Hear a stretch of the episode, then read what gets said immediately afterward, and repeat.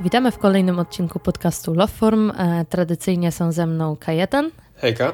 Oraz Piotrek. Cześć. I dzisiaj mamy pierwszy w tym sezonie odcinek o formule.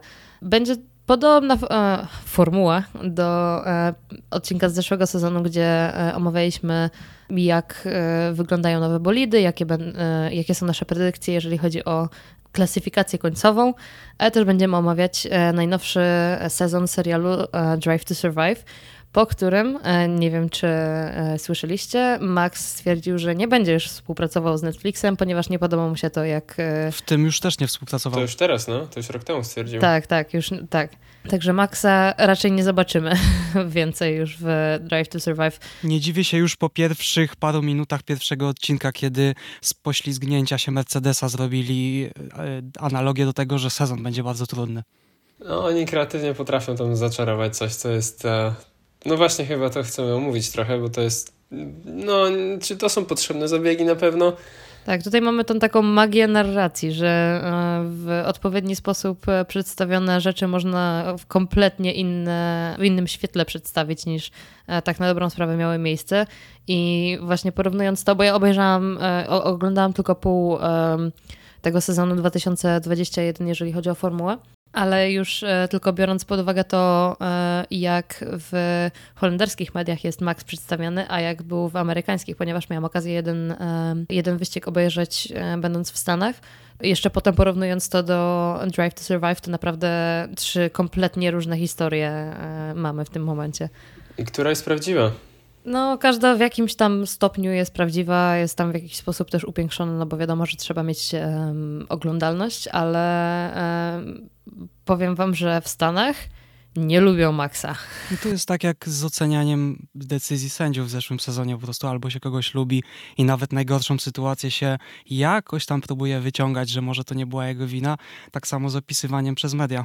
No, podobnie. Na pewno brytyjskie media też Maxa nie lubią, bo to no, no, brytyjskie media bardzo wyraźnie to pokazują, że go nie lubią, tak jak była reklama Sky Sports. Brytyjskie media przede wszystkim mówiły, że e, Max e, ukradł Hamiltonowi to zwycięstwo. Powiedzmy, jest tam trochę gdzieś e, w tym ziarno prawdy, bo ta decyzja jednak tego race director miała duży wpływ na to, jak się dalsze losy tego ostatniego wyścigu zeszłego sezonu potoczyły. Jednak mimo wszystko była walka naprawdę wyrównana przez cały sezon i myślę, że stawianie teraz Maxa w tej pozycji takiego kompletnego po prostu antagonisty w całej tej sytuacji też nie jest ok w stosunku do niego, bo to jest też człowiek, który od małego tak na dobrą sprawę trenuje.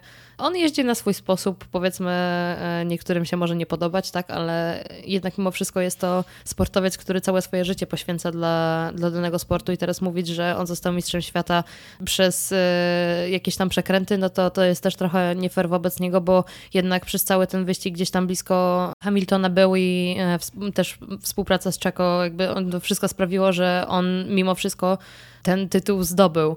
Także no tutaj mamy takie dwie strony medalu. Z jednej strony tutaj właśnie w Holandii e, wielka radość, bo Max e, zdobył mistrzostwo, a z drugiej strony w Wielkiej Brytanii mamy Hamiltona, który jest po prostu jedną wielką ofiarą tutaj tego wszystkiego. Ja mogę rzucić tylko taki statement ode mnie, który już dość był oczywisty po podsumowaniu zeszłego sezonu i też predykcjach z pierwszego odcinka, ale dla mnie on już jest w tej chwili legendą po pierwsze dlatego, że po dobrych kilku latach w erze hybrydowej Mercedesowi to nawet nie było tak, że on rzucił rękawicę Mercedesowi, tylko rękawicą rzucił w Hamiltona w zeszłym sezonie. Sprawił, że po pierwsze odebrał mu mistrzostwo, a po drugie sprawił, że cały Mercedes zmienił, musiał się dostosować pod niego, bo przez to, że musieli odpierać jego ataki co wyścig, musieli rozwijać samochód i zaniedbali pracę nad tym, o, którym, o czym będziemy niedługo mówili za chwilę więc zmarnował im praktycznie dwa lata i jako jeden z nielicznych kierowców był w stanie, mimo że drugim najlepszym samochodem, ale mamy porównanie z Perezem i to, co on robił i inni poprzedni kierowcy Red Bulla, że on wziął sam na siebie cały ten samochód i wszystko, co da się z niego wyciągnąć i sprawił, że najlepszy zespół od wielu lat musiał się pod niego dostosować i jeszcze tę walkę przegrał. Dlatego dla mnie, cokolwiek by nie mówić o jego charakterze jazdy, bo też taki był potrzebny charakter jazdy, żeby w zeszłym sezonie coś wygrać. Dla mnie to było popisowe i to nie jest jego ostatnie mistrzostwo, ale o tym w tym roku to jeszcze sobie pogadamy za chwilę. Tak, na pewno jeszcze nie jeden odcinek gdzieś tam e, w połowie sezonu o, o formule wleci, jak już będziemy mieli jakieś tam pojęcie o tym, jak to wygląda, bo tak jak już wspominałam, jedną rzeczy, e, z rzeczy, które dzisiaj zrobimy, e, będzie przedstawienie naszych przewidywań. I ja już muszę powiedzieć, że po pierwszym wyścigu sobie zapisałam jeden taki, wiecie, standing od 1 do 20, to po drugim wyścigu, jak na to teraz spojrzałam, to sobie myślę, pff, kompletnie nie to.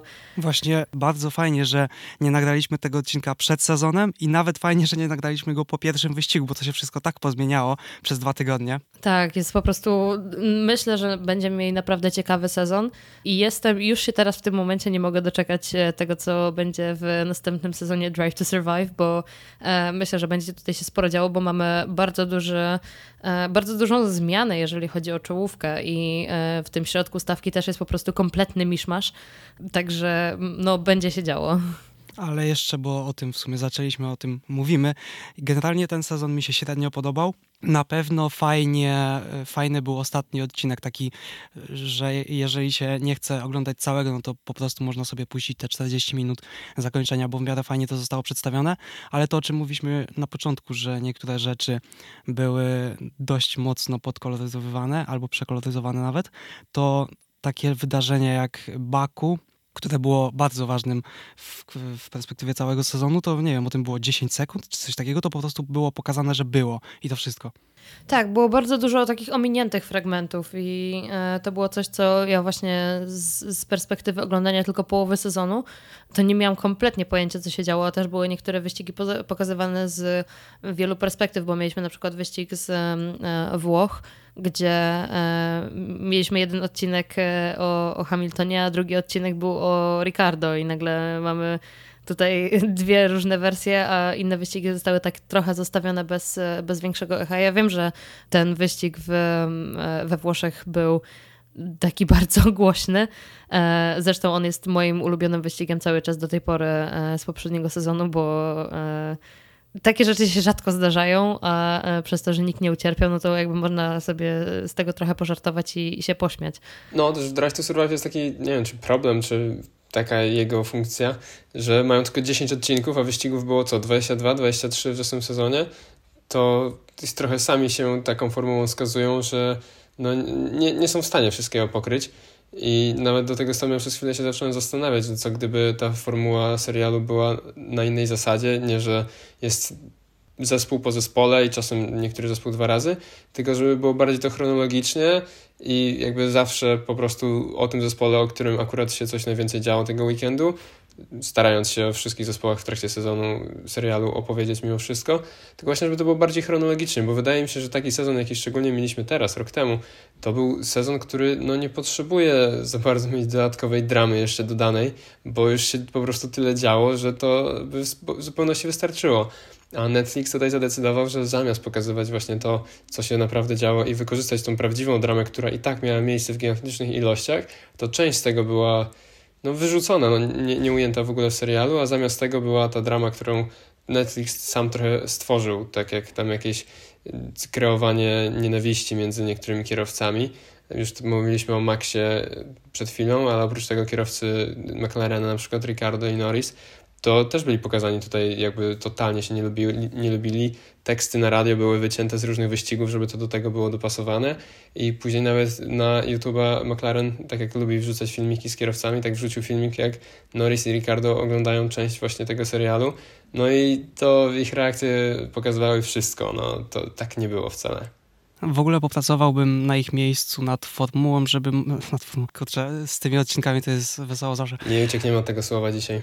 E, tak, w ogóle, żeby zrobić półtora godzinny film nawet z tego sezonu, bo nie wszyscy chcą oglądać całe sezony formuły, a mimo wszystko przez ten serial bardzo dużo nowych fanów przyszło, ale dalej niektórzy nie chcą i nie mają czasu oglądać aż tyle, a z tego sezonu, który był rok temu, naprawdę dało się zrobić jeden film mi się wydaje, że też Netflix to wiadomo, to widać dosyć klarownie chyba, że ten serial jest robiony totalnie nie pod starych fanów, starych wyjadaczy, którzy oglądają to od lat, tylko próbują wykreować jak najwięcej dramy i jak najwięcej historii wokół tego, żeby nowych fanów zachęcić, co działa ogólnie.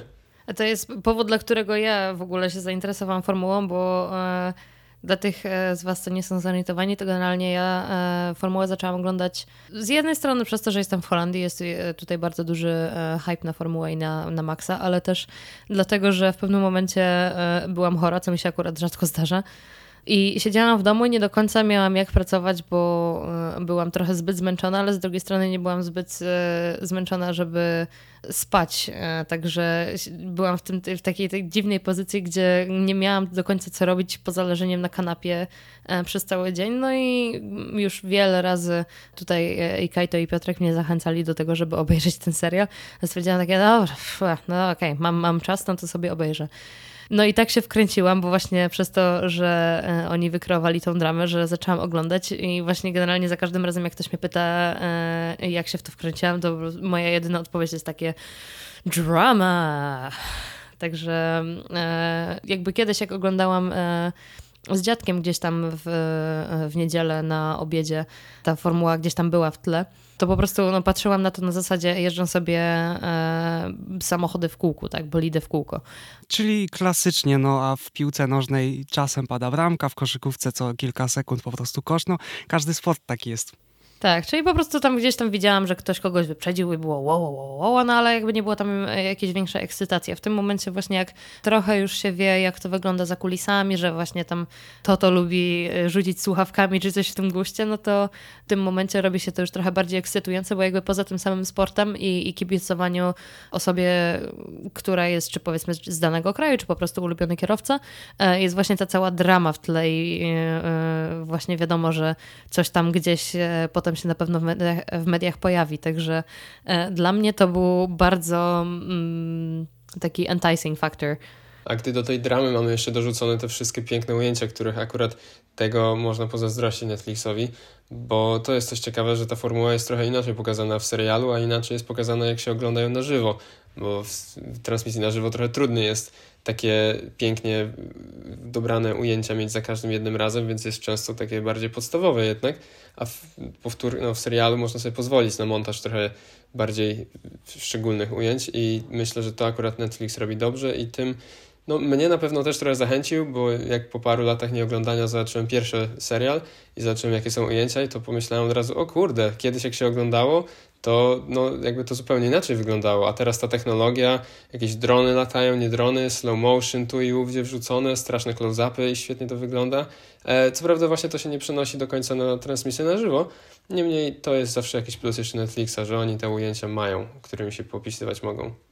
Ale po obejrzeniu wszystkich trzech sezonów trzy były, tak? Do tej to był trzeci? Cztery chyba To już. był czwarty? Czwarty chyba, no. A, okej, okay. no bo no i właśnie, mijają mi, bo szczerze mówiąc coraz mniej na nie czekam, bo mimo, że faktycznie są bardzo ładnie nagrane, tak jak zresztą większość rzeczy od Netflixa jednak, ten zeszły sezon to był taki sprawdzian, bo naprawdę był rewelacyjny, a sezon taki sobie poza tym ostatnim odcinkiem, ten odcinek od Monaco, o, o Monaco też był całkiem, ale jednak wydawało mi się i tak zawsze miałem wrażenie po pierwszym sezonie to już w ogóle, drugi był kiepski, trzeci jakoś tam, ale od czwartego wymagałem bardzo dużo i jeżeli z takiego sezonu zrobili mierny w sumie dla bardzo dużego fana, więc obejrzałbym wszystko, ale to było średnie, więc na ten piąty to już czekam tak, że może sobie odpalę jakieś poszczególne odcinki, jeżeli coś się będzie działo.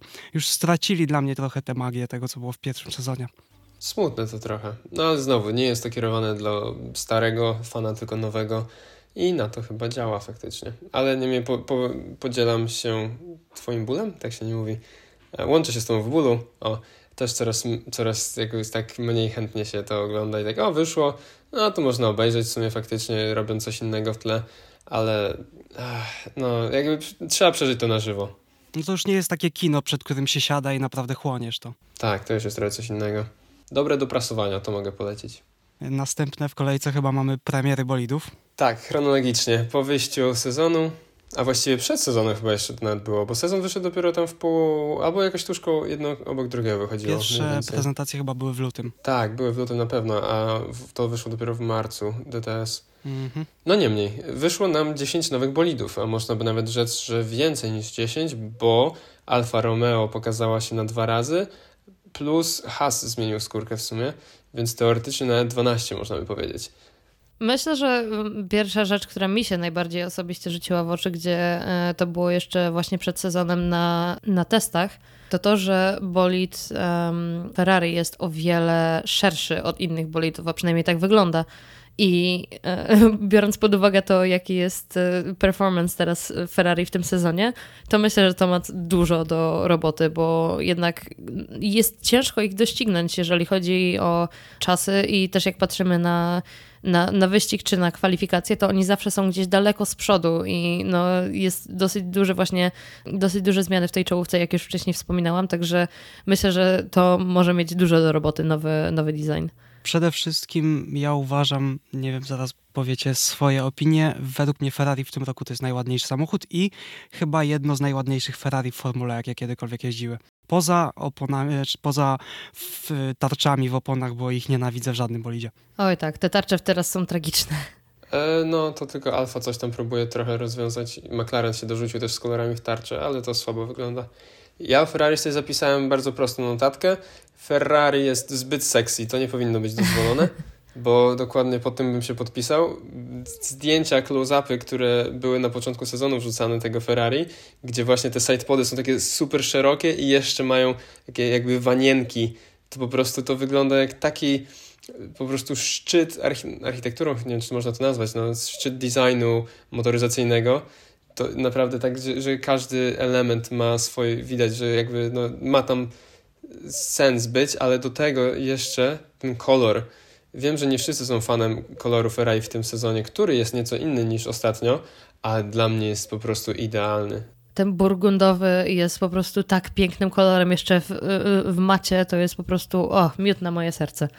Przyglądam się i do niczego nie jestem się w stanie przyczepić, nawet czcionek w tym roku nie zawalili.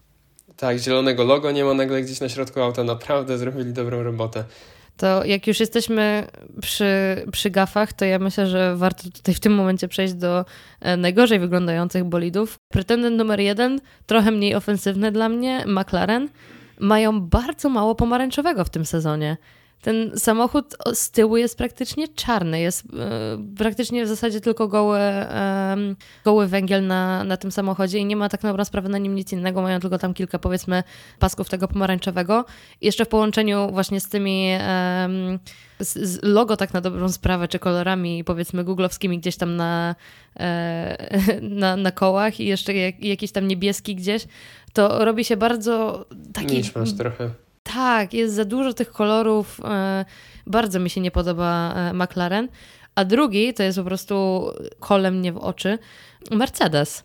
O, jest czarnego tyle kolorów wrzuconych na ten, na ten samochód, zwłaszcza na e, samochodzie Hamiltona jest jakiś tam odcień niebieskiego, odcień zielonego, srebrny, czarny, ten żarowiasty żółty jest naprawdę, no tak mi się nie podoba ten bolid, nie, no nie jestem w stanie go przeżyć. Tak, ja mogę powiedzieć, że mi Mercedes jakby no nie jest moim faworytem, ale aż tak mi nie przeszkadza jak tobie Anuk. Natomiast zdecydowanie wolałem czarny, bo czarny Mercedes z tym czerwonymi elementami to dla mnie była po prostu no to był, to było widać, tak, że mm, takie, nie wiem, widmo trochę, ale takie widać, że to było auto, które potrafi jeździć szybko. No to teraz widać, że to jest auto, które nie potrafi jeździć szybko na ten moment. No właśnie, widzisz, wszystko się zgadza przynajmniej. Wszystko się zachowane jest. Nie, wolałem czarny, ale ten srebrny aż tak nie przeszkadza. Na szczęście poprawili końcówkę, e, znaczy końcówkę tył bolidu, bo nie ma AMG, AMG, tylko są gwiazdki i to już powinno być rok temu, więc tutaj pod tym kątem wygląd trochę naprawiony. McLaren dla mnie faktycznie ten niebieski dodatkowy jest wiadomo dlaczego i tam się znalazł, ale też wydaje mi się, że można to było zrobić troszeczkę ładniej. Ja wam z brzydkich bolidów chciałbym jeszcze powiedzieć o Williamsie, aczkolwiek z gwiazdką. Bo Williams, jak pokazały się zdjęcia ze studio na początku, to tak patrzyłem na to, kurde, no, no tak bez szału. Wygląda jak taki bolid, który wygląda na bolid z końca stawki. Po prostu, że to totalnie było po nim widać. Natomiast jak teraz jechał w Bahrajnie i teraz w Arabii Saudyjskiej pod, w nocy i pod lampami, to naprawdę już nie wygląda tak źle. Całkiem ładnie tam się błyszczą. Ale nadal, no nie wiem, ten, ten Williams taki jest, no okej. Okay nie, mi w ogóle znowu te kształty, te y, jakieś tu strzałki z przodu, jak teraz patrzę i te wszystkie inne rzeczy, z tyłu jakieś trójkąty, to wygląda trochę jak jakiś preset narzucony z Photoshopa tak po prostu, żeby był jakiś wzór bez większego pomysłu. To wygląda trochę jak skórka z gry komputerowej, w sensie, że taki jeden z, właśnie z templatek gotowych do wykorzystania i tylko zmieniasz kolory. I to takie coś wybrali. Już kiedyś myślałem, że to powinna być przecież wyglądy bolidów Formuły 1 to powinna być jedna wielka wystawa designerów z całego świata, a nie wiem jakim cudem to przechodzą takie projekty. Wrzucają po prostu jak najwięcej logo, no bo sponsorzy i jakoś trzeba żyć, nie? Zarabiać na chleb.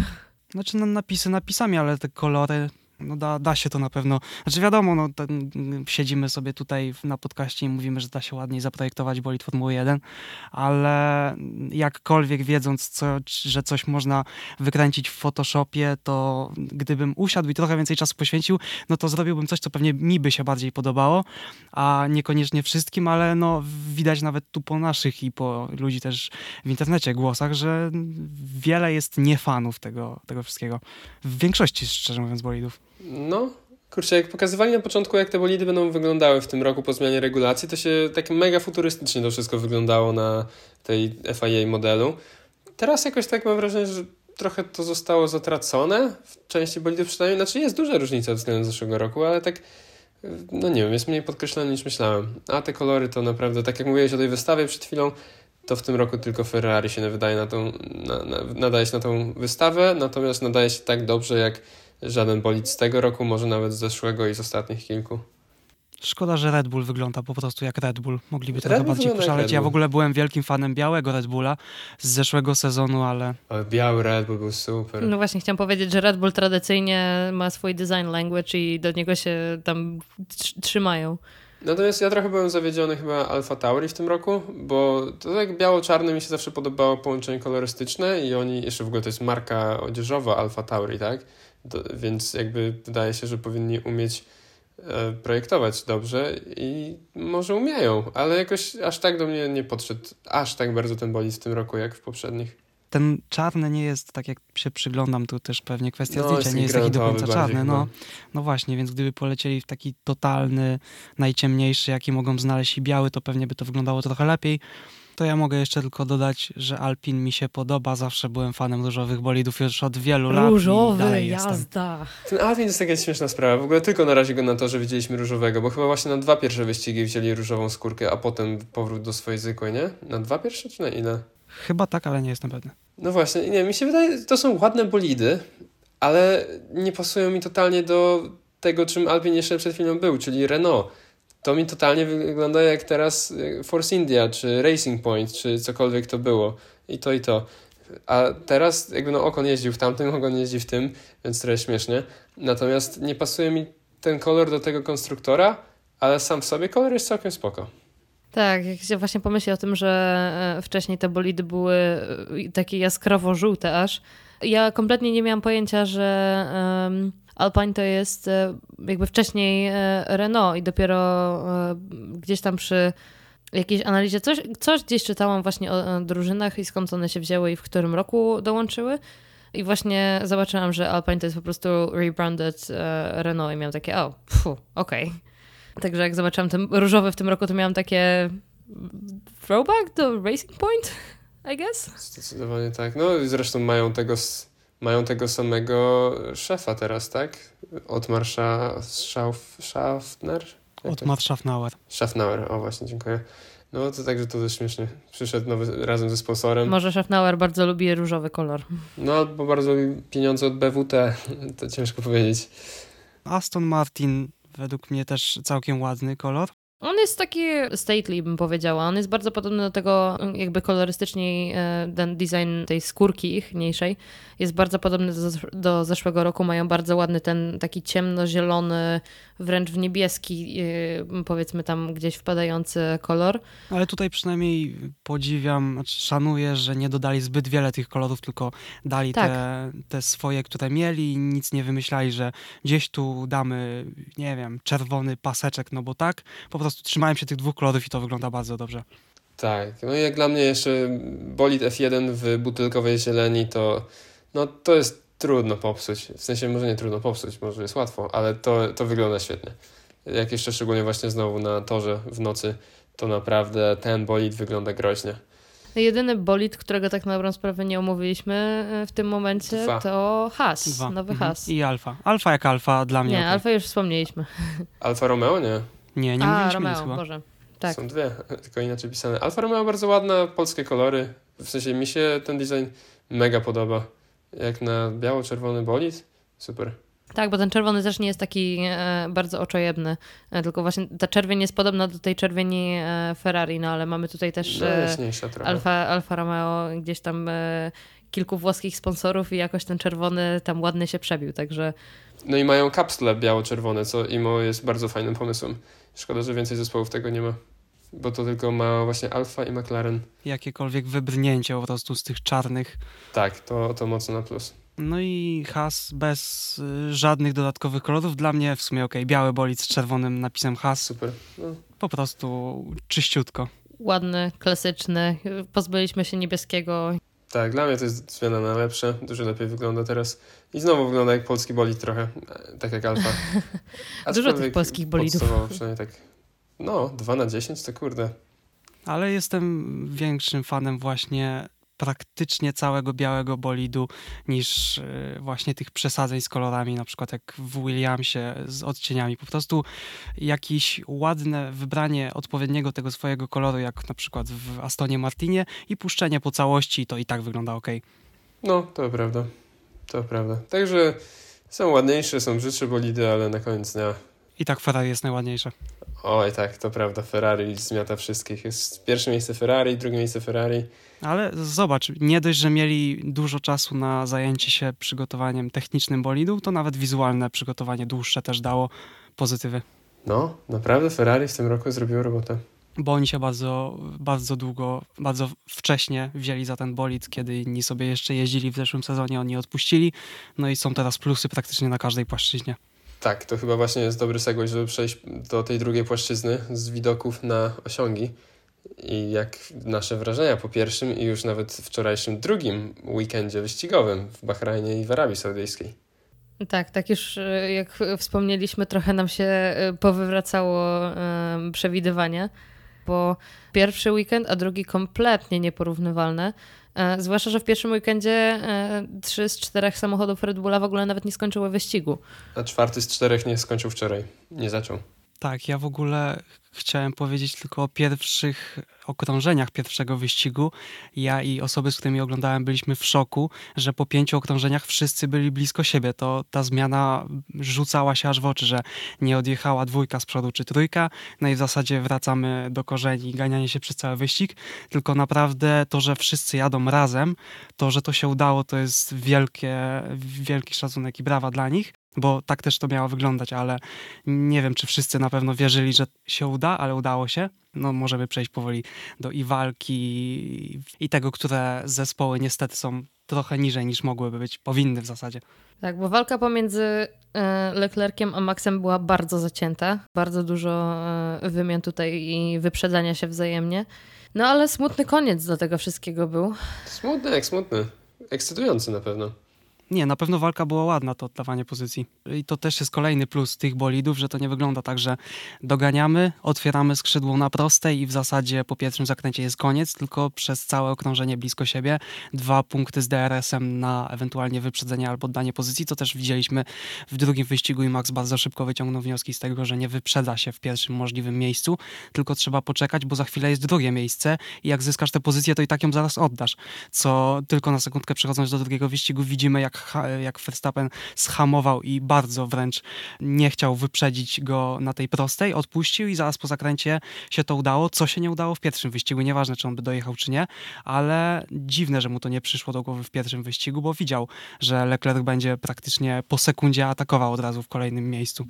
A właśnie w tym pierwszym wyścigu to, co nam pokazali Max z Charlesem, to jak się da ścigać teraz blisko siebie i szczególnie dwóch kierowców, który, którzy no nie odpuszczają za bardzo, tylko którzy jeżdżą dość agresywnie, to ta walka przez kilka okrążeń, Czy Leclerc jeździ agresywnie?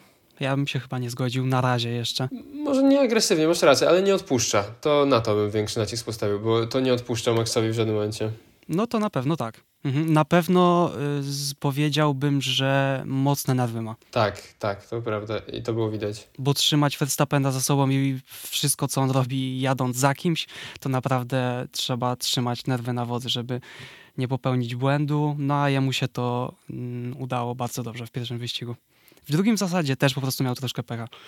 Tak, jak e, za każdym razem jak był jakiś safety car, to e, Leclerc bardzo przemyślanie e, wychodził z tej całej sytuacji i zawsze udawało mu się tą e, przewagę zatrzymać, pomimo tego, że Max dosłownie robił dokładnie to samo, co z Hamiltonem na ostatnim wyścigu w 2021 roku, czyli po prostu za każdym razem gdzieś tam koło w koło był e, obok Leclerca, a Leclerc jakoś tam sprytnie zawsze się z tego wykaraskał i nie dał sobie tej e, pierwszej pozycji zabrać e, przy safety carach. Z tego co pamiętam, zaczął się rozpędzać na wyjściu z ostatniego zakrętu i wtedy Verstappen bardzo dużo stracił, bo to kompletnie, po pierwsze źle wszedł w ten zakręt, z tego co też oglądałem powtórki, bardzo się trzymał blisko, ale zakręt był tak, że Leclerc go zepchnął do wewnętrznej i nie miał aż tyle mocy, żeby się rozpędzić na prostej, więc stracił. Yy, no i przez to, że ustawił się w złym miejscu w zakręcie, potem jeszcze złą linią wyjechał, nie miał zupełnie siły go dogonić, także Leclerc to rozegrał bardzo ładnie, tak jakby miał w tym wprawę, a trzeba jednak zaznaczyć, że nie miał i Leclerc to jest osoba, dla której walka o mistrzostwo będzie czymś nowym, więc już sobie radzi bardzo dobrze. To prawda, właśnie on tak, no może nie, że znikąd, bo jeździł Ferrari od pa paru lat, ale Ferrari nie było na najwyższym stopniu podium zazwyczaj w zeszłym sezonie, czy w zeszłych sezonach, ale teraz Ferrari, Leclerc pokazuje naprawdę, wydaje się, bardzo dojrzałą jazdę. I naprawdę widać, że chłopak wie co robi, nie odpuszczają mu nerwy, tak jak powiedzieliśmy przed chwilą, a poziom jazdy ma świetny i to jedąc pierwszy i prowadząc w klasyfikacji generalnej no, po, po jednym wyścigu, ale nadal prowadząc wyścig i prowadząc potem również klasyfikację generalną, to radził sobie bardzo dobrze i nie wydawało się, żeby ulegał presji. Chciałbym Was zapytać, co myślicie, bo mniej więcej możemy już strzelać. Wiadomo, że Mercedes będzie odrabiał, McLaren mam nadzieję, że też będzie odrabiał, wszyscy będą się zbliżali, bo te y, bolidy się będą rozbijały z wyścigu na wyścig, ale mając taką sytuację, jaką mamy w tej chwili, gdzie możemy delikatnie założyć, albo nawet niedelikatnie, że mistrzostwo się będzie rozgrywało między Leclerciem i Maxem, to wiadomo, że bardzo ważni będą drudzy kierowcy i Sainz według mnie jest lepszym kierowcą chyba od Pereza, tak z perspektywy przebiegu kariery. Perez jest bardzo dobry, bardzo dobry w obronie, co też mieliśmy też Minister kilka okazji y, tak widzieć w zeszłym sezonie. No i zastanawia mnie tu jedna rzecz, bo prędzej czy później, a raczej prędzej, będzie sytuacja, w której Leclerc będzie jechał za Sainzem, gdzieś tam będzie Verstappen czy z przodu, czy z tyłu, to nieważne.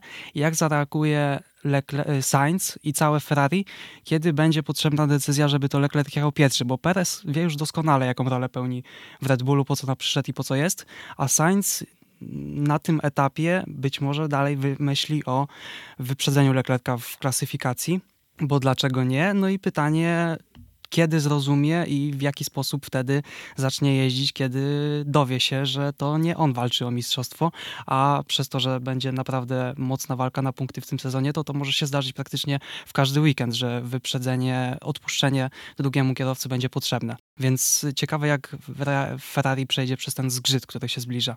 Tak, bo Ferrari do tej pory tak na dobrą sprawę miało dwóch równych kierowców i walczyli o jak największą ilość punktów, a teraz nagle są w sytuacji, gdzie jeden kierowca e, już po dwóch wyścigach ma dosyć dużą przewagę e, nad całą resztą. No, to byli obok siebie za każdym razem Sainz i Leclerc, więc to różnica jednego miejsca w obu wyścigach była, więc taka przewaga no jednego miejsca dwa razy. Mimo wszystko to już są dwa, dwa wyścigi, gdzie e, Leclerc jest tam gdzieś z przodu, a Sainz, e, nie wiem czy oglądacie te wywiady po, po wyścigu, ale Sainz gdzieś tam zawsze mówi, że coś jeszcze mu cały czas nie do końca pasuje, jeszcze cały czas próbuje wykmienić o co to w ogóle chodzi e, z tym samochodem, bo jest, no jednak inaczej się go kompletnie prowadzi. Myślę, że on będzie miał taki przełomowy moment gdzieś, że nagle zacznie bardzo szybko jeździć i będzie przed Leclerciem i właśnie myślę, że jakby pierwsza okazja, gdzie będzie coś takiego e, miało miejsce, myślę, że Ferrari e, ich zamienią, ponieważ będą, bo oni mają w tym sezonie naprawdę realne szanse z tym bolidem na e, Mistrzostwo Świata. I myślę, że oni nie odpuszczą e, czegoś takiego, e, bo jakby drugi kierowca też e, chce powygrywać i myślę, że oni mają też jakieś jasno postawione cele. No, jakby Sańca to mocno zaboli, bo no, bycie takim, tym drugim kierowcą no, jest straszny tak na dobrą sprawę, bo jak sobie popatrzymy na Bottasa, który teraz przeszedł do Alfa Romeo i może robić co mu się żywnie podoba i, i jechać w tym jak wyprzedzać Hamiltona. Tak, i wyprzedzać Hamiltona i y, teraz w tym momencie Mercedes już nie może powiedzieć ej, Bottas, weź przepuść Hamiltona, bo to już nie jest ten sam team. Nawet nie są z tej samej rodziny, więc w ogóle żadnego gadania. Si. Myślę, że to jest kwestia dwóch, trzech wyścigów, gdzie to nam się wyklaruje, kto jest, kto jest pierwszym e, tutaj kierowcą w Ferrari.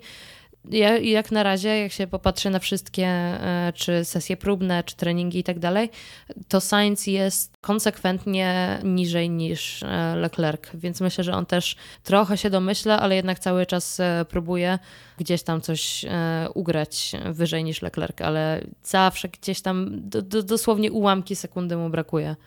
To ja zagram adwokata diabła, jeżeli mogę. Bo w Q2 na przykład teraz Arabii Saudyjskiej Sainz był szybszy, z tego co pamiętam, niż Leclerc. To nie są duże różnice, ale to nie są duże różnice w żadną ze stron. Także też nie jest, że w każdej jednej sesji Leclerc wygrywa z Sainzem. Czasem zdarza się Sainzowi być przed Leclerciem. Może nie wtedy, kiedy ma to największe znaczenie, czyli w Q3 albo w wyścigu, ale i tak są blisko siebie. Do tego, no teraz w wyścigu raz, drugi, to znowu pierwsze miejsce, drugie miejsce, potem drugie miejsce, trzecie miejsce, więc to też nie jest tak, że jest jakoś znacząco dalej. Pytanie na ile to jest dzięki temu, że auta są tak dobre w porównaniu do reszty stawki, a na ile to faktycznie kierowcy. E, ale też jeżeli dobrze pamiętam, a w sensie inaczej, pamiętam, że w zeszłym sezonie Sainz był na koniec sezonu w klasyfikacji wyżej niż Leclerc, Leclerc i faktycznie Leclerc odpadł parę razy tam z wyścigu, przez to stracił trochę punktów, a natomiast no, Sainz ukończył sezon wyżej niż Leclerc w zeszłym sezonie, więc może to jednak on powinien być tym pierwszym kierowcą, jeżeli by miał takie tempo. Na razie jeszcze go nie ma, ale wydaje mi się, że Ferrari jeszcze nie powinno teraz, już nie wiem, w trzecim wyścigu na przykład powiedzieć Sainz przepuść Leclerca, bo ty już do końca sezonu jesteś drugim kierowcą. Myślę, że jeszcze są na takim etapie, że mogliby sobie pozwolić na no, let them race i brak poleceń zespołowych. Tak myślę i tak mam nadzieję, bo to będzie ciekawsze. Tak, ja myślę, że tutaj e, patrzenie na poprzedni sezon jest ma kompletnie tak na dobrą sprawę nic do rzeczy, ponieważ e, Ferrari ma kompletnie nowe samochody. Ale jeżeli kierowców. Tak, ale jeżeli e, Leclerc się czuje swobodniej w, w samochodzie, a Sainz właśnie mówi, że on musi cały czas jeszcze gdzieś tam coś wyczuć, to jeżeli Leclerc się po prostu czuje o wiele lepiej w samochodzie i na torze, to nie wiem, czy Sainz będzie w stanie go jakby szybko dogonić. I jakby ta klasyfikacja generalna z zeszłego sezonu myślę, że tutaj może być mocno podważana w tym momencie. Okej, okay, to z drugiej strony, skoro Sainz teraz jest za Leclerciem, ale tak niewiele, że pierwszy, drugi, drugi, trzeci i nie czuje się komfortowo w samochodzie, to jeżeli za chwilę się poczuje komfortowo, to jakie wyniki wtedy będzie osiągał? Może się zaraz poczuje lepiej, będzie jeździł szybciej i nawet szybciej od Leclerca. Może, może, może nie.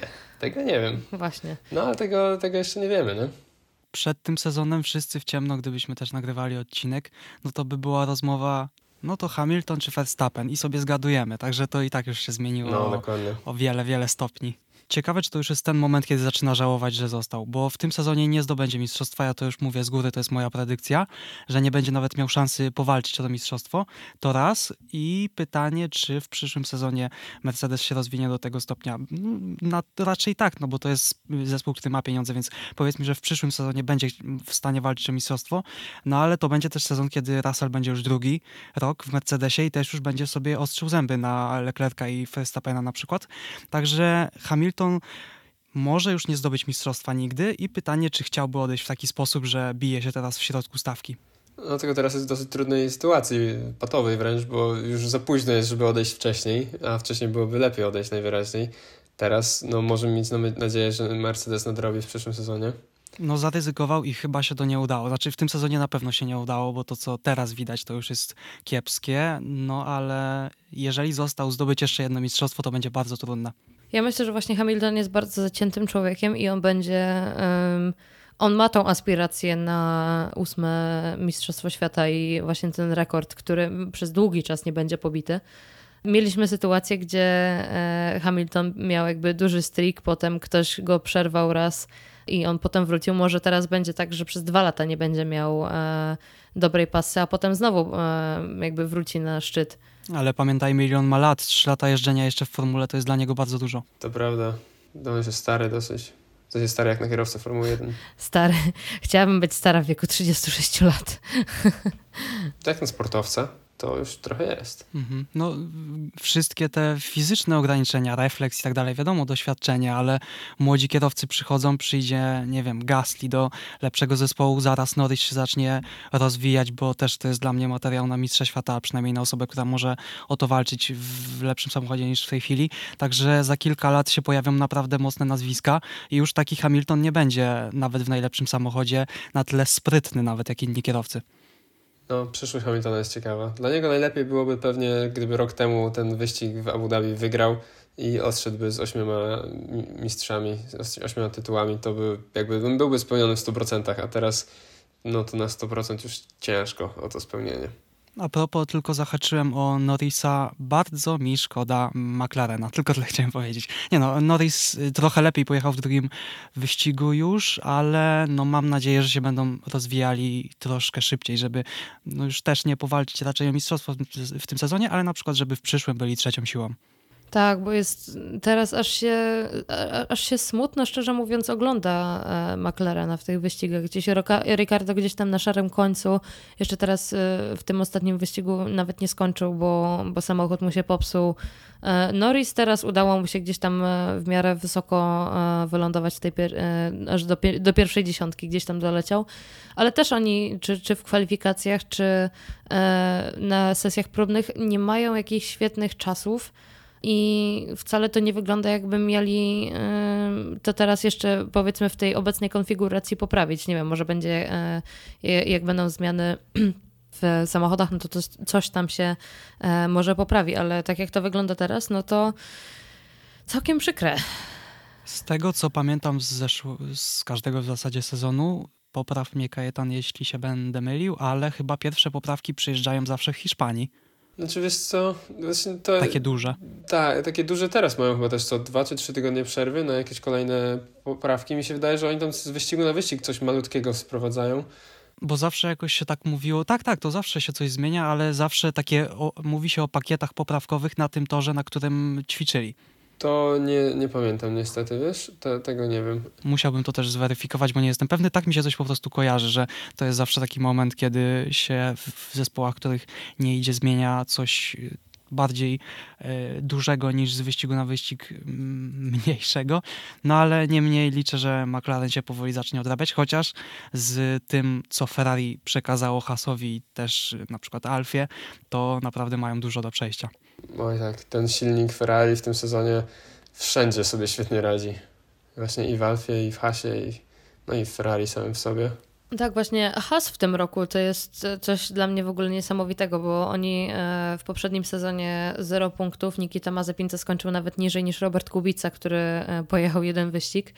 Jakby oni przeszli z tego kompletnego końca stawki, po prostu 0 punktów przez półtora roku, Nagle Magnussen gdzieś tam się przebija e, do tej pierwszej dziesiątki. Schumacher też w kwalifikacjach e, jechał całkiem ok. Także on tam był chyba na dziewiątym miejscu w e, Q2. Także Has ma potencjał w tym roku i myślę, że oni nie będą teraz w tym momencie już tą drużyną, którą się spisuje z samego początku na straty, tylko będą naprawdę w stanie gdzieś tam powalczyć. Magnussen też pokazuje, że pomimo roku przerwy i kompletnego po prostu wyrwania go z e, obecnego trybu życia, jego wrzucenia go z powrotem do formuły, e, Nara potrafi e, gdzieś tam zawalczyć.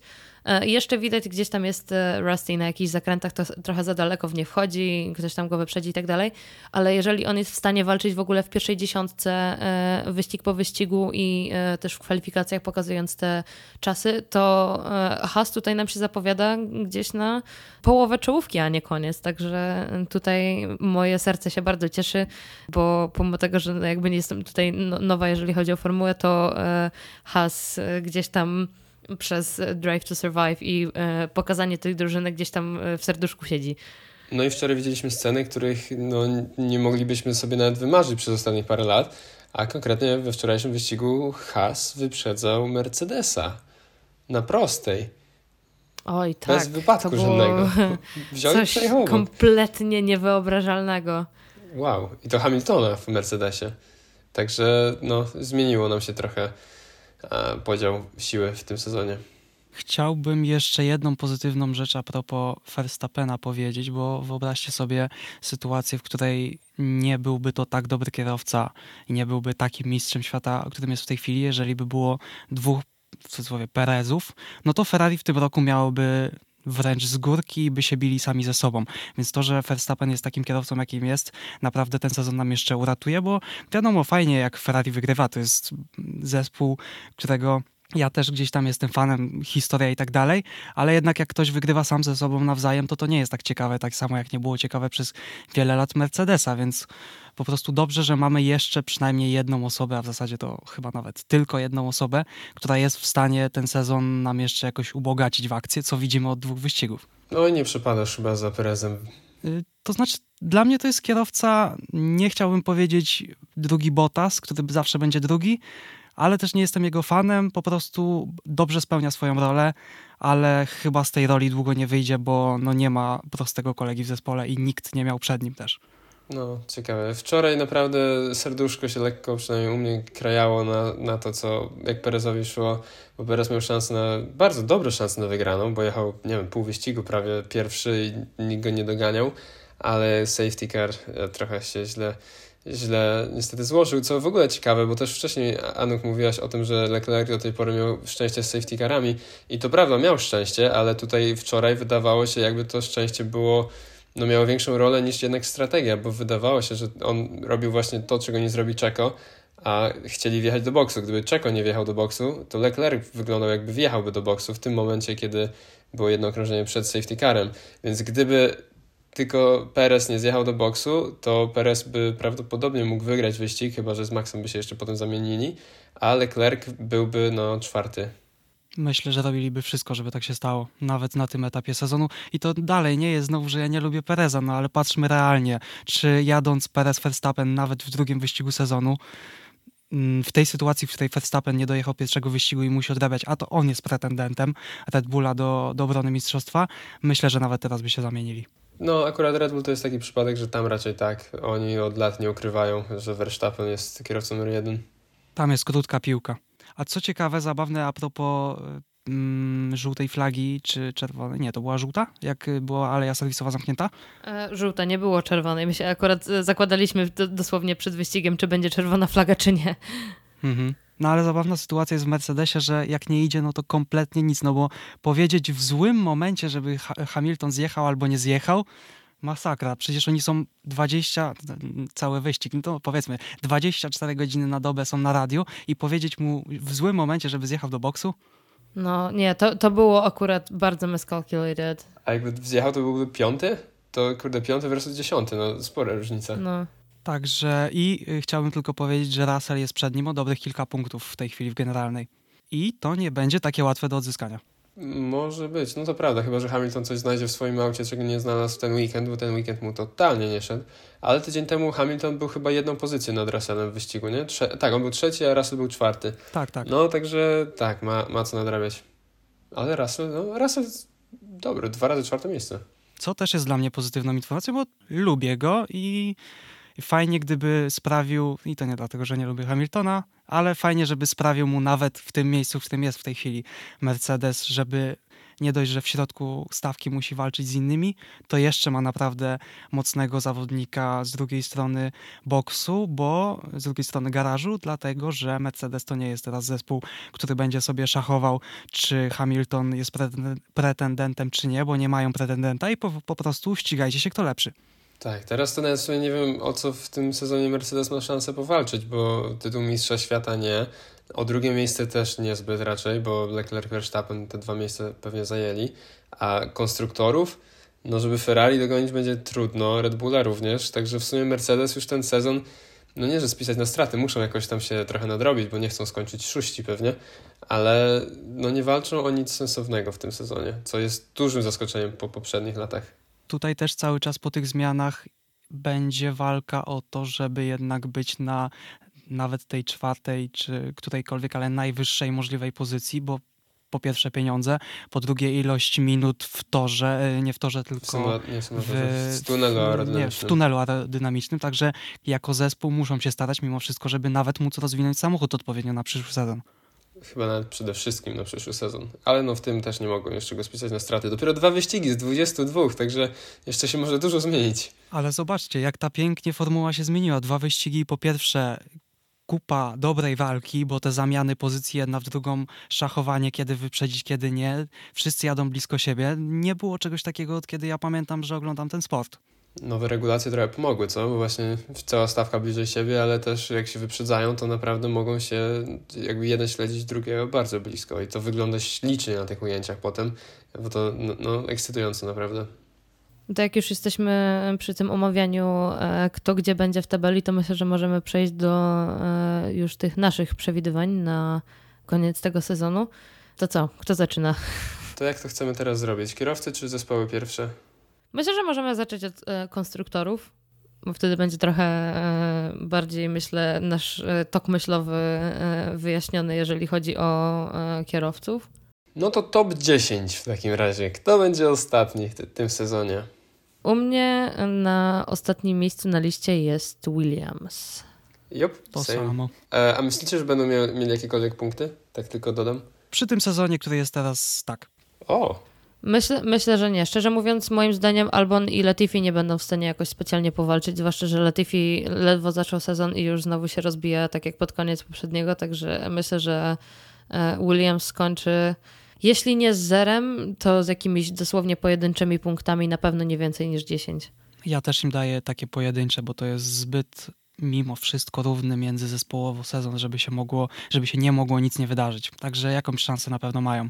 No ale niewielką, tak jak Ania mówi. Tak, myślę, że to może być pierwszy sezon od pewnie lat, kiedy każdy zespół ma szansę na skończenie z punktami na koniec, bo przez ostatnich parę lat zawsze był ktoś, czy to Haas, czy to Williams, gdzie na koniec nie mieli żadnego punkciku. A teraz Zapowiada się dobrze, no zobaczymy, ale na pewno Williams będzie ostatni. Na pewno naszym zdaniem. A kto będzie przed nim? Dobra, miejsce dziewiąte. Dla mnie Aston Martin. Podobnie. U, u mnie też Aston Martin. O. Nie wiem, nie do końca jestem w stanie przewidzieć, jak to będzie wyglądało, e, bo nie widziałam jeszcze Vettela e, w akcji, ale biorąc pod uwagę to, jak Stroll jeździ i e, co Hulkenberg był w stanie wycisnąć z tego Astona Martina, to myślę, że oni też nie skończą. Myślę, że oni będą mieli pomiędzy 10 a 20 punktów w klasyfikacji końcowej. Ja myślę, że Vettel powinien sobie poradzić znacznie lepiej niż Hulkenberg, który jednak chyba ani razu w zeszłym sezonie nie wsiadł do Formuły 1 auta. E, no tylko Vettel musi wrócić, a na, na razie jeszcze dwa wyścigi sobie odpuścił i patrząc na tempo Astona Martina chyba mu się nie spieszy do powrotu. Czy jesteśmy póki co e, zgodni?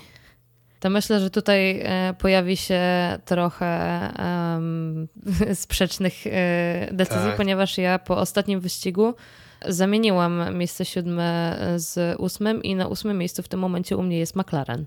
U mnie jest Alfa Romeo. O, u mnie jest McLaren również na ósmym. I myślałem, że go nie zamienić właśnie wyżej. I to jest u mnie takie bardziej myślenie życzeniowe, szczerze mówiąc, no. żeby McLaren się trochę odbudował.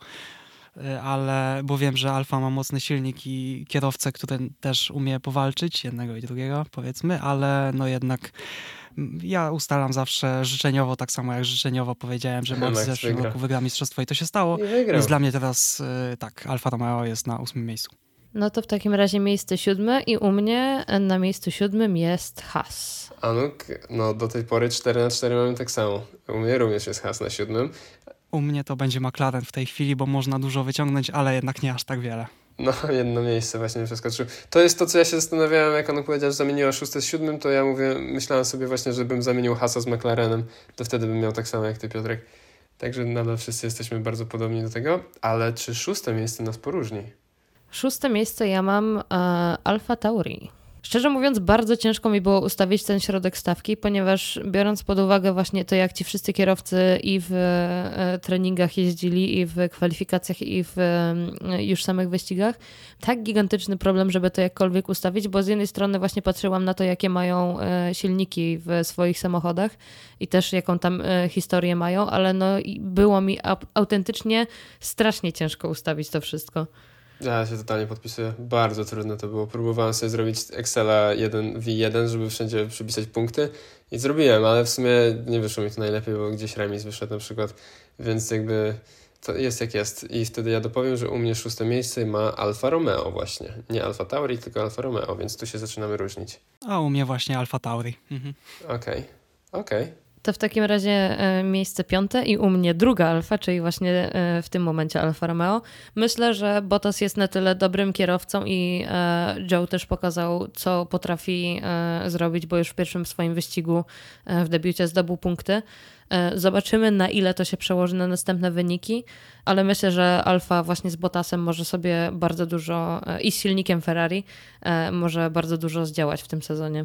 No, ja właśnie tak jak powiedziałem, u mnie druga alfa jest tutaj też, e, natomiast alfa Tauri, bo pomyślałem, że zgadzam się totalnie z tym, co Anuk powiedziała, że Alfa Romeo może dobrze podziałać i myślę, że to jest całkiem dobrze nawet us, usprawiedliwiony ruch, że na piątym miejscu jest Alfa Romeo u ciebie.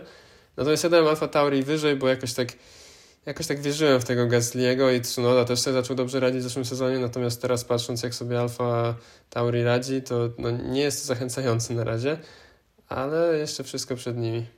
Może jak wytrzymałość dojdzie, to będzie lepiej. A jak u Ciebie, Piotrek? Okej, okay, to u mnie na piątym miejscu jest has przez to, że te silniki, jacy by kierowcy nie byli, to te silniki naprawdę wiele w tym sezonie mogą zdziałać. Mhm.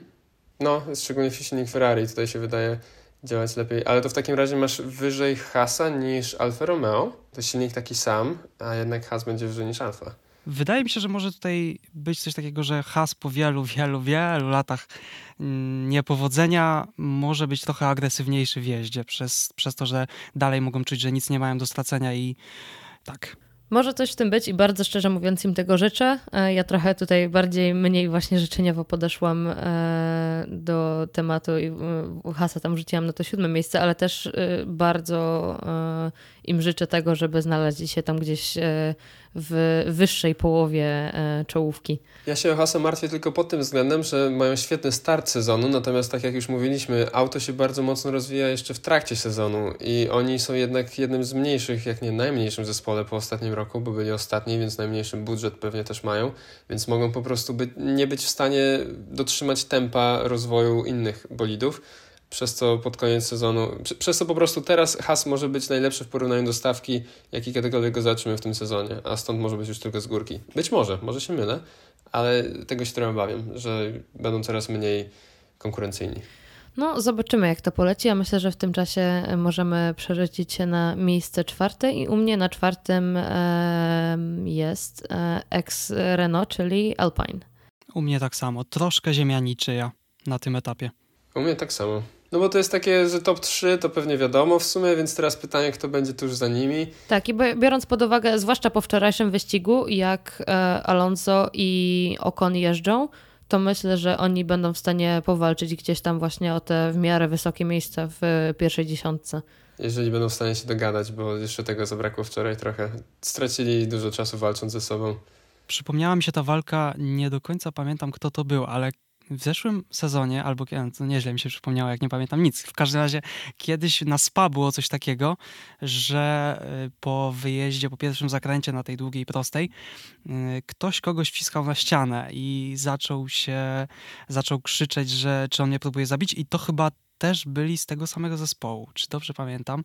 Z, tylko taką sytuację mam, że ktoś krzyczał, że próbuje go zabić, wepchnąć na ścianę i muszę sprawdzić aż kto to był, ale dokładnie tak samo miałem w tej sytuacji wczoraj. Dobra, to jak ty sprawdzasz, to myślę, że możemy tutaj przejść do e, top 3 i u mnie na trzecim miejscu jest Mercedes. U mnie również na trzecim miejscu Mercedes. Myślę, że tutaj bez większych e, niespodzianek e, Mercedes na razie nie pokazał jakiegoś większego poziomu.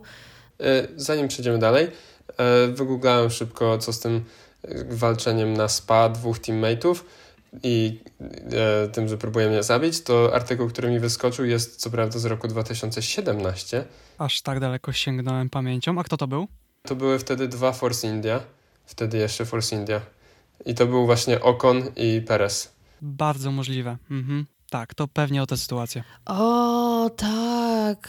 To było też w Drive to, Drive to Survive, e, że oni się nie, nie dogadywali i w ogóle Okon e, po tamtym sezonie stracił e, miejsce, nie, nie jeździł przez rok, był tylko zapasowym kierowcą. Także faktycznie tutaj Okon ma temperament. Nie wygląda na takiego chłopa z temperamentem, ale jednak gdzieś tam ten e, ogień w środku e, ma i lubi sobie powalczyć. Także no zobaczymy. E, Został nam top 2 w takim razie, tak? Si. U mnie na miejscu drugim jest Red Bull. U mnie również. U mnie tak samo. Mimo, że do klasyfikacji kierowców przejdziemy za chwilę, to Ferrari jest O. po prostu równiejsze, jeżeli chodzi o zespół. Czyli znowu na czego, wszystko zwalasz. No nie, Przepraszam. okej. No trudno, ale tak, czyli u nas wszystkich Ferrari top 1, co po tych dwóch wyścigach i po testingu jakby no, chyba trudno jest jakkolwiek inaczej próbować przewidywać to. Na razie nie mają równych sobie jako bolid.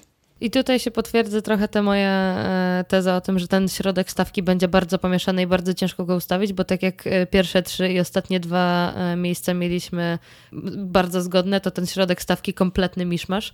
Także no, będzie, będzie ciekawie. To ty, nawet cztery mieliśmy tak samo i ostatnie dwa wszyscy w trójkę, także tylko cztery pozycje de facto nam się różnią z dziesięciu. No ciekawe, czy ktokolwiek trafi, ale chyba w trójkę już mamy całkiem dobre szanse. Rok temu chyba się nie udało. Zobaczymy za rok. No to co, kierowcy? To u mnie na dziesiątym miejscu jest e, Fernando Alonso. U mnie Bottas. U mnie, o, Bottas u ciebie, okej. Okej, u mnie na Alonso jest również na dziesiątym. Bottas wylądował na dwunastym, więc trochę mniej w niego wierzę. No ale Alpin ma dobre auto w tym sezonie. Dobra, dziewiąte u mnie Esteban Ocon. U mnie Lando Norris myślenie totalnie życzeniowe. U mnie Norris zlądował na czternastym. O, u mnie na 15 Norris, a na 9 jest Magnussen. I to też może być trochę życzenie, myślenie życzeniowe pewnie, żeby Haas tak wysoko był. Ale zobaczymy, wszystko przed nami. U mnie Magnussen jest na 11, jest zaraz za, za tą e, dziesiątką. Także Okej. gdzieś tam go Okej. właśnie w tą połowę stawki wrzuciłam. Miejsce ósme u mnie Pierre Gasly. U mnie Magnussen właśnie w tej chwili. A u mnie jest również Gasly, także tutaj z Anokiem się dobrze dogadujemy, widzę z tymi numerami. A także zobaczymy. Gasly wysoko. Dobra. Miejsce siódme Valtteri Bottas. U mnie Okon. U mnie też, e, u mnie Okon, u mnie również Okon, tak. Bottas na siódmym. Tak, tak jak już wcześniej wspominałam, myślę, że on ma bardzo dobre szanse w tym aucie z silnikiem Ferrari. On jest bardzo dobrym kierowcą i co już nieraz pokazał, także gdzieś tam go może z sentymentem, bo lubię gościa, e, wrzuciłam na, na miejsce siódme. Chyba w obu kwalifikacjach na razie był szósty, także ma szansę być siódmy pewnie, faktycznie. Dobra, miejsce szóste w takim razie e, u mnie George La- e, Russell. Sir Lewis Hamilton. Oj, oj, ała, poważnie? Uuu, aż tak nisko go stawiasz. Biedny ser. No tak, no bez, y, nie wiem czy mieliśmy to rozwijać czy nie, myślę, że to nie będzie jego sezon i do tego, że nie ma najlepszego samochodu, dojdzie też wiele nieszczęśliwych, znaczy kurczę, y, powiedzieć, że dojdzie wiele nieszczęśliwych sytuacji. Myślę, że to nie jest jego sezon i nie tylko samochodowo-technicznie, tylko że też mentalnie i tutaj wiele rzeczy może nie pójść po jego myśli po prostu. Okej, to ja postawiłem tutaj jego kolegę zespołu, więc e, myślę, że Czyli my się Mercedes, tutaj znowu jest- zgadzamy. tak, Russell szósty, u mnie również. W takim razie miejsce piąte, u mnie na piątym jest e, Hamilton. U mnie Russell. Okej, Russell wyprzedzi Hamiltona w swoim pierwszym sezonie w F1. Ładnie by było. Dobra, na razie mu idzie dobrze. No to w takim razie miejsce czwarte i u mnie na czwartym e, jest właśnie Perez. U mnie tak samo. A u mnie właśnie jest ten Hamilton, więc to się troszkę odwróciliśmy i to może było jeszcze, to było, po, wiadomo, to, to jest kon- y, klasyfikacja po pierwszym wyścigu, mm, bez zmian żadnych po drugim. Może teraz byłoby inaczej, ale tak sobie pomyślałem, że Hamilton to jednak jest siedmiokrotny mistrz świata, ktoś, kto umie całkiem nieźle jeździć, więc jak tylko Mercedes trochę się ogarnie lepiej z autem, a jeżeli Hamilton się odnajdzie mentalnie, to totalnie potencjał na top 4 powinien mieć. Pytanie, kiedy się odrodzi i ile punktów do tego czasu straci. No, to prawda, to prawda. Także zobaczymy. Nie przywiązuję się do tego, ale tak zapisałem po pierwszym wyścigu, także przy tym zostaję teraz. No dobra, to u mnie na miejscu trzecim Carlos Sainz. Tak samo. Jop, u mnie również, tu się zgadzamy i chyba wszyscy wiemy dlaczego. A co będzie? Kto Myślę, będzie że drugi? miejsce drugie też będziemy się kompletnie tutaj zgadzać, e, Myślę, że a nie. może nie, zobaczymy. E, U mnie na miejscu drugim e, Charles Leclerc. To się ja zgodzę. A ja się nie zgadzam. Wow. No proszę, ktoś musiał.